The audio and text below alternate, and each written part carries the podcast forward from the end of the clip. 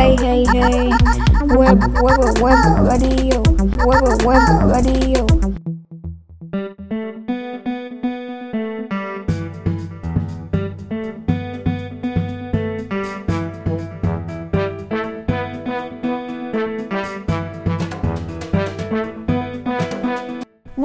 Auditeurs de la web radio d'Ortega, nous nous retrouvons aujourd'hui avec Johan. Bonjour Johan. Bonjour Flora, effectivement, nous nous sommes retrouvés pour notre quatrième émission, un peu spéciale, puisque, puisque, Puisque notre émission est une émission spéciale marquée par le confinement. nous commençons tout de suite notre émission avec la séquence interview. Interview. Interview. Entrevista. Interview, interview. Non, interview. Interview. Interview. Nous recevons Madame Beaufour qui va nous parler d'amour avec les magnifiques poèmes des élèves de seconde B et C. Bonjour Madame Beaufour. Bonjour, je suis très heureuse de participer à cette quatrième édition de la web radio du lycée. Je crois que vous allez nous parler de poésie et d'amour, un travail réalisé par vos classes de seconde. Oui, alors en fait, il s'agit d'un travail euh, que nous avons mené avec les classes de seconde B et C, euh, puisque dans le cadre euh, du français, nous étudions la poésie du Moyen Âge à nos jours, et j'ai demandé aux élèves de cette classe de, de réaliser chacun leur définition de l'amour, ce qu'ils pensaient de l'amour d'une manière personnelle et de nos jours pour pouvoir comparer avec des représentations plus anciennes de l'amour, celles du Moyen Âge au XVIIIe siècle. Et dans ce cadre, euh, euh, avec quelques camarades de leur classe, nous avons euh, monté les différentes interviews de, de chacun afin de réaliser une surprise pour l'ensemble de la classe. Pouvez-vous nous présenter rapidement le travail des secondes C?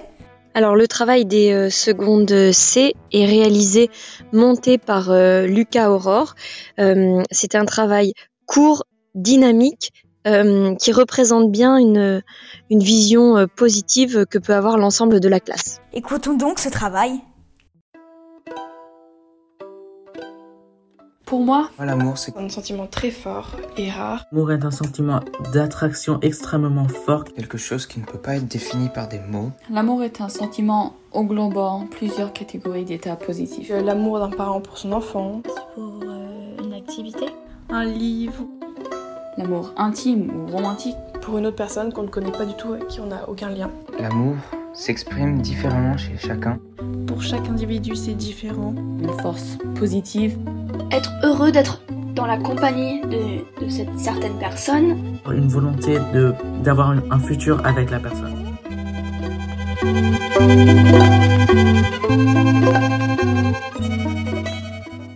Bravo encore aux élèves de seconde C. Pouvez-vous nous parler maintenant du travail des secondes B? Un travail bien différent, je crois. Le travail des secondes B a été euh, monté par Emma Bellman.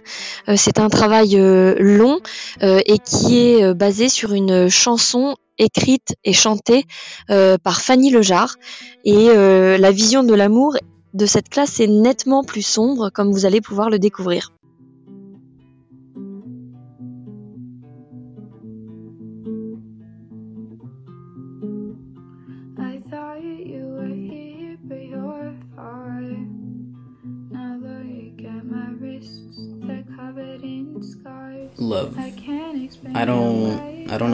Know what it is. I've never experienced it. I'm 15 after all. All I can hear is a loud hiss, and everybody Pour moi, l'amour, c'est des choses normalement difficiles qui deviennent plus faciles.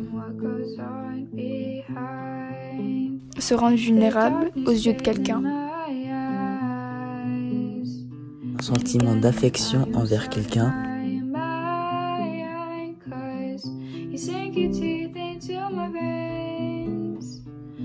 Souvent décrit dans les œuvres d'art n'est qu'un mensonge. C'est une construction sociale, une illusion que le cerveau crée, que le cerveau humain crée, qui signifie qu'on a de la pitié pour la personne dont on pense être soi-disant amoureux. C'est des papillons dans le ventre et des remarques pas nécessaires. C'est une histoire. Loving someone is something I frankly couldn't put into words. C'est comme si tu lui donnais à cette personne un revolver Et tu disais de pointer l'arme sur ton cœur et après, il faut juste que tu aies confiance qu'il tire pas.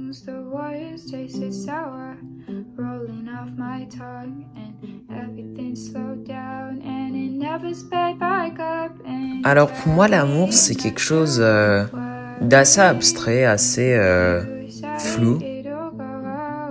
Ou c'est dangereux, mais aussi tu te sens protégé. Pour moi, l'amour, c'est quelque chose qui vient tout seul, sans que tu puisses vraiment le prévoir.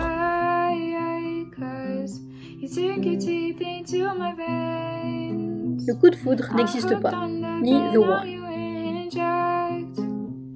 C'est un sentiment avec aucun mot pour le décrire. It would just feel like having a really good friend. You feel like you'd be devastated if they left like your life. Like if you didn't have them in your life, you wouldn't be able to continue on.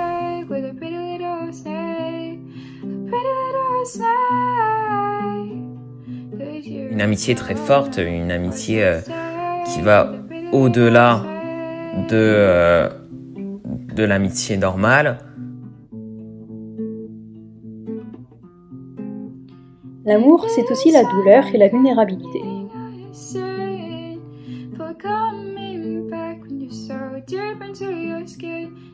C'est quelque chose de très spécial qui va arriver que une à deux fois dans, dans la vie. Au premier regard, le couple sait qu'ils sont amoureux tout de suite. Genre leur donner un peu une partie de soi-même.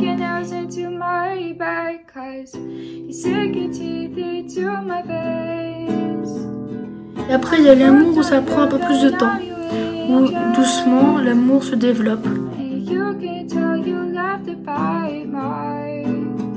Si cette personne venait à disparaître de notre vie, euh, on aurait beaucoup de mal à s'en remettre et euh, ça serait très difficile pour nous.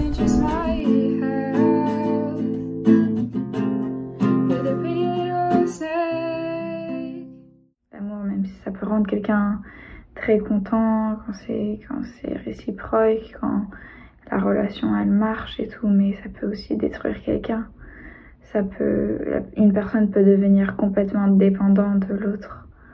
Euh, et puis ensuite, euh, quand cette personne part, et la plupart du temps, la personne part, bah, elle se retrouve toute seule euh, avec une addiction, comme une, une addiction pour l'autre personne.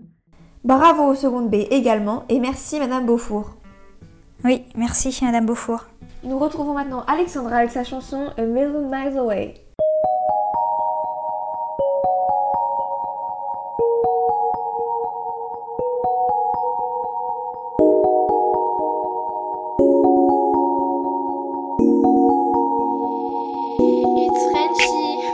Every single good thing decided to walk out of my life.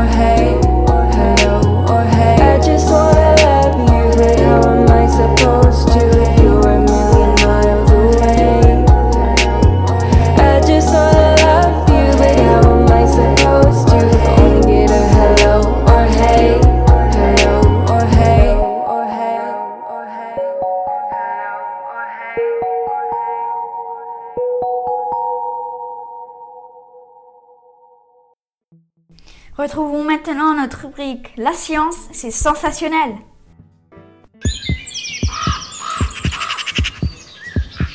La science, c'est sensationnel.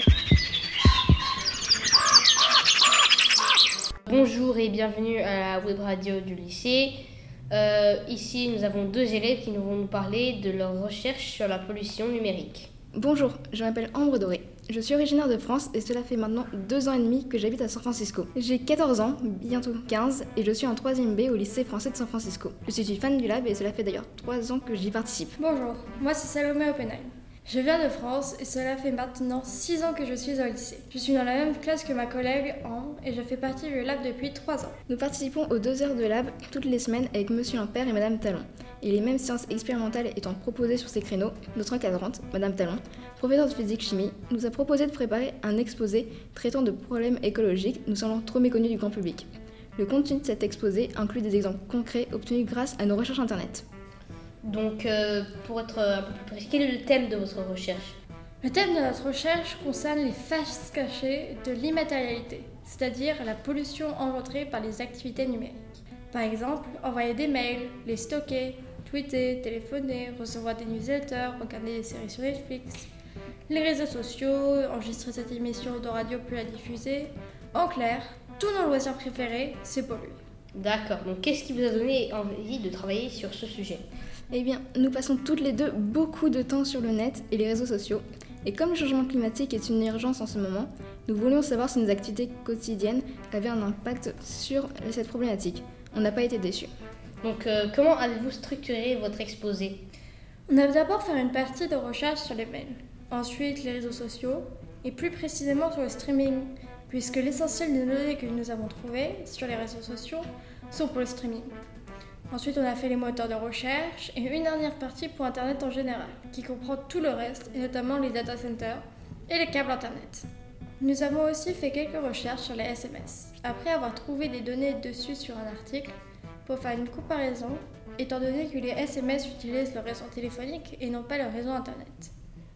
Ensuite, nous sommes allés voir Emmanuel Roux, l'informaticien du lycée, pour avoir des données concernant les mails envoyés et reçus par des élèves, profs et administratifs de notre lycée.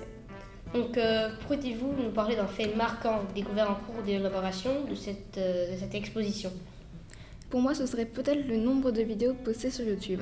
Je ne pensais pas qu'il y en avait autant et surtout pas autant d'heures postées. Ou sinon les mails. Je n'imaginais pas non plus qu'il y en avait autant envoyés et que l'ensemble pollue autant que 1000 allers-retours en avion Paris-New York. La différence entre la 4G et le Wi-Fi m'a également marqué, la 4G étant 23 fois plus énergivore que le Wi-Fi. Pour moi, c'est aussi le fait que si Internet était un pays, il serait le troisième plus gros polluant de la planète. Ceci m'a impressionné car nous parlons beaucoup des pays comme la Chine et les États-Unis qui polluent énormément. Mais nous ignorons complètement le numérique, que l'on utilise pourtant quotidiennement, alors qu'il pollue énormément lui aussi. J'imagine que dans quelques années, on entendra davantage parler, voire même que nos datas seront limitées comme le sont sur les plastiques aujourd'hui. Donc euh, pourriez-vous conclure en donnant quelques conseils de comportement individuel pour réduire sa pollution numérique? Sachant que d'après nos recherches, le flux numérique engendré par les vidéos était le plus polluant, je conseillerais d'éviter de regarder les vidéos en HD, 480 pixels suffisent, et surtout pas les clips de, de musique que vous écoutez sans regarder l'écran. 144 pixels suffisent puisque de toute façon, c'est pour la musique et pas la qualité de la vidéo que vous voulez écouter. Je vous conseille aussi de limiter son temps d'écran par jour et faire d'autres activités. Faire du sport, sortir en plein air, faire des activités manuelles, lire un livre en papier, en évitant d'écouter de la musique sur les plateformes en ligne en même temps. Bien que moi-même, j'ai eu du mal. Ou encore de supprimer régulièrement, régulièrement les mails inutiles et de vider sa corbeille et de vous désabonner des spams qui sont extrêmement envahissants. Je conseillerais d'en parler le plus possible autour de vous, de mettre le plus de personnes possible au courant. Si plus de personnes sont au courant de tout ça, il sera plus facile d'agir pour changer tout cela. Donc, euh, comme dernière question, bah, est-ce que vous conseillez aux personnes qui nous écoutent d'aller creuser, faire des recherches plus approfondies sur ce sujet? On blâme les générations précédentes pour l'état dans lequel ils nous laissent la planète, mais nous sommes guère mieux que nos aïeux même si l'on peut leur reprocher de nous avoir rendus addicts à toute cette nouvelle technologie. Nous vous conseillons vivement de faire vos propres recherches tout en gardant en tête qu'elles sont polluantes. Les données sur votre consommation individuelle sont parfois difficilement accessibles, mais renseignez-vous pour limiter la casse. Et peut-être que vous découvrirez une nouvelle passion et deviendrez un véritable as de l'écologie numérique. Merci à la radio du lycée pour nous avoir donné l'opportunité de nous exprimer aujourd'hui. Et merci à vous, Salomé d'avoir participé à cette interview. Au revoir. Au revoir. Au revoir. On retrouve maintenant Colin avec une adaptation de Enter Sandman de Metallica.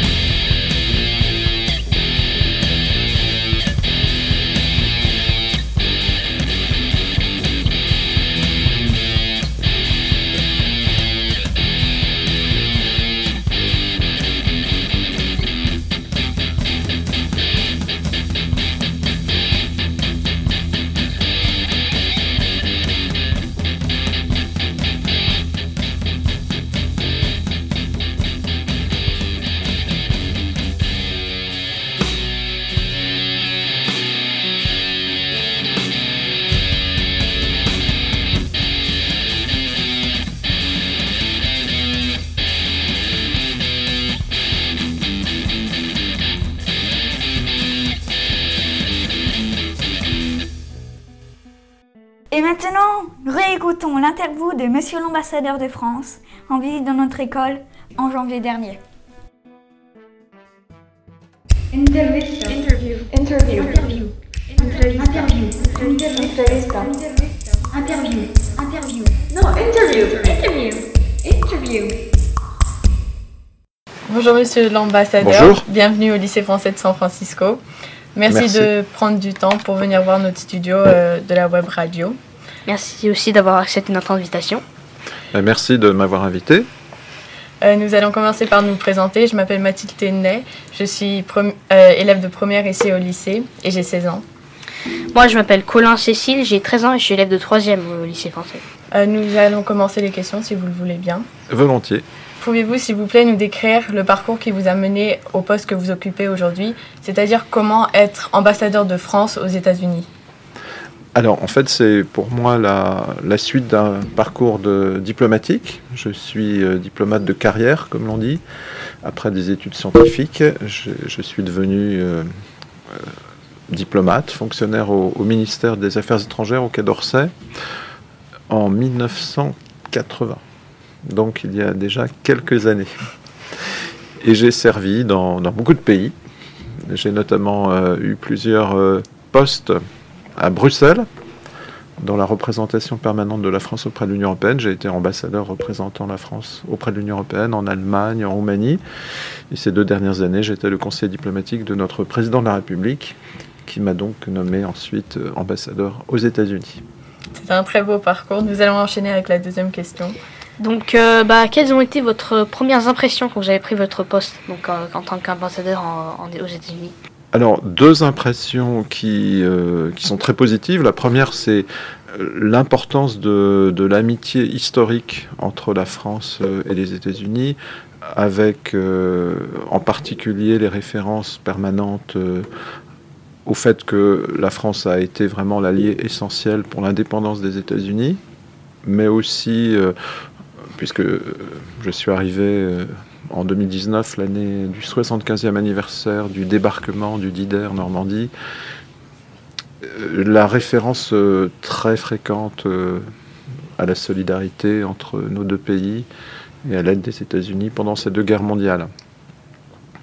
Et le deuxième fait très positif, c'est combien aujourd'hui, avec cette histoire, nous avons des relations qui restent très fortes, notamment euh, la coopération dans tous les domaines liés à la, souveraineté de nos pays, coopération militaire, coopération euh, spatiale par exemple. Nous avons des, très belles, euh, des très beaux programmes communs entre la NASA et l'Agence spatiale française, le CNES, l'exploration de Mars par exemple mais aussi dans les relations économiques, où euh, nous avons euh, des échanges commerciaux relati relativement équilibrés qui sont en augmentation, et puis euh, des investissements dans les deux sens. Par exemple, euh, on ne sait pas toujours, mais euh, le troisième créateur d'emplois aux États-Unis, en termes de pays étrangers, c'est la France. Parce que nos, grandes entreprises ont investi et continuent d'investir beaucoup dans tous les États américains. Euh, notamment en Californie, euh, il y a énormément d'entreprises de, françaises. Ça, ce, sont les deux, deux aspects positifs qui m'ont beaucoup, euh, beaucoup frappé à mon arrivée. En même temps, il faut le reconnaître, nous avons des, des sujets qui sont plus compliqués à traiter dans l'actualité, des sujets liés aux crises internationales, des sujets liés aux, disputes, aux différents commerciaux. Et donc, le travail d'un ambassadeur, d'une ambassade, c'est évidemment d'essayer de d'expliquer notre position à nos partenaires américains. Mais j'insiste, ces sujets qui sont normaux dans la vie euh, internationale. Il y a toujours des, sujets à traiter, s'inscrivent dans un contexte où ces, deux traits, ces deux, caractéristiques, ces deux caractéristiques très positives euh, sont vraiment euh, des fondamentaux de notre relation. D'accord, merci. Et en tant qu'ambassadeur de France, quel est votre rôle lorsqu'il y a des tensions géopolitiques euh, entre la France et l'Amérique ou d'autres pays? Alors, ce sont plutôt des sujets de, crise internationale, en effet, euh, auxquels, euh, évidemment, les États-Unis, mais, l'Europe et la France en particulier, sont partie prenante. Souvent pour essayer de, de travailler ensemble à, à, régler ce problème. Le, sujet le, plus évident, c'est la lutte contre, pour la sécurité internationale contre le, terrorisme notamment. Euh, un terrorisme dont les États-Unis et la France sont tous les deux euh, sont des pays qui ont, beaucoup souffert ces dernières années. Donc euh, le rôle, c'est de, de l'ambassade, c'est de participer à cet échange. Et quand il y a, euh, comme sur l'accord sur le climat ou euh, sur l'accord nucléaire avec l'Iran, des, divergences, de voir comment, euh, au-delà de ces divergences, euh, travailler concrètement. On a beaucoup de choses à faire en, matière de, lutte contre le changement climatique, entre les sociétés, entre les économies française et américaine, mais aussi euh, dans le cas de, de l'Iran, par exemple, voir qu'en fait nos objectifs euh, derrière le différent sont les mêmes. Par exemple, nous voulons lutter contre la prolifération de l'arme nucléaire. Donc c'est ça le rôle que nous essayons de jouer, c'est de, de, mettre en avant les coopérations concrètes et les objectifs communs, même là où nous pouvons avoir des divergences. Merci pour votre réponse. Donc alors, en tant que dernière question, euh, est-ce que vous avez un message à faire passer aux, élèves de lycée français de San Francisco et de leur famille, euh, leur famille? Oui, d'abord un message de remerciement pour leur accueil ce matin. C'est très important pour moi d'être ici avec vous et de voir comment vous travaillez. Un message de félicitations parce que cette radio en est un exemple. le lycée français de San Francisco a vraiment des programmes exceptionnels. Et enfin, ben, un message de, de, vœux euh, en début d'année, de, réussite pour vos examens, mais aussi un, message de bonheur, tout simplement, pour que vous puissiez vous épanouir, vous et vos familles, notamment grâce à ce lycée exceptionnel où vous, étudiez. Au nom de tous les élèves, monsieur l'ambassadeur, on vous remercie de votre venue au lycée français de San Francisco. Merci encore de votre accueil. Et donc plus personnellement, tous les élèves qui participent à la web radio vous remercient euh, également. Merci à vous. Faisons maintenant une pause musicale avec une chanson des 6 encadrée par Madame Sancartier qui vont nous interpréter On va s'en sortir.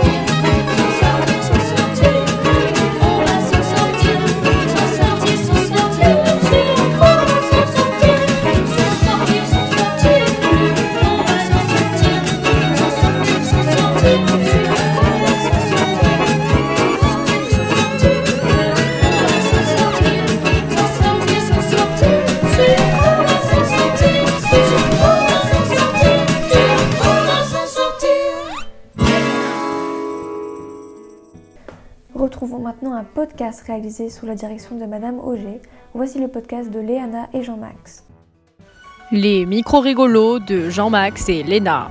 Ahlan sahlan, bonjour et bienvenue sur notre podcast Les micros rigolos. Je suis Léna Samak. Et moi je suis Jean-Max. Alors aujourd'hui, nous allons vous présenter que se passe-t-il dans les campagnes égyptiennes en ce moment? L'Égypte est un pays de l'Afrique du Nord-Est sur la péninsule du Sinaï. Avec 96 millions d'habitants en 2019, l'Égypte est le troisième pays le plus peuplé d'Afrique derrière le Nigeria et l'Éthiopie. Là-bas, l'exode rural se fait beaucoup marquer, les populations se concentrent de plus en plus fortement dans les villes et la population du pays croît à une vitesse alarmante.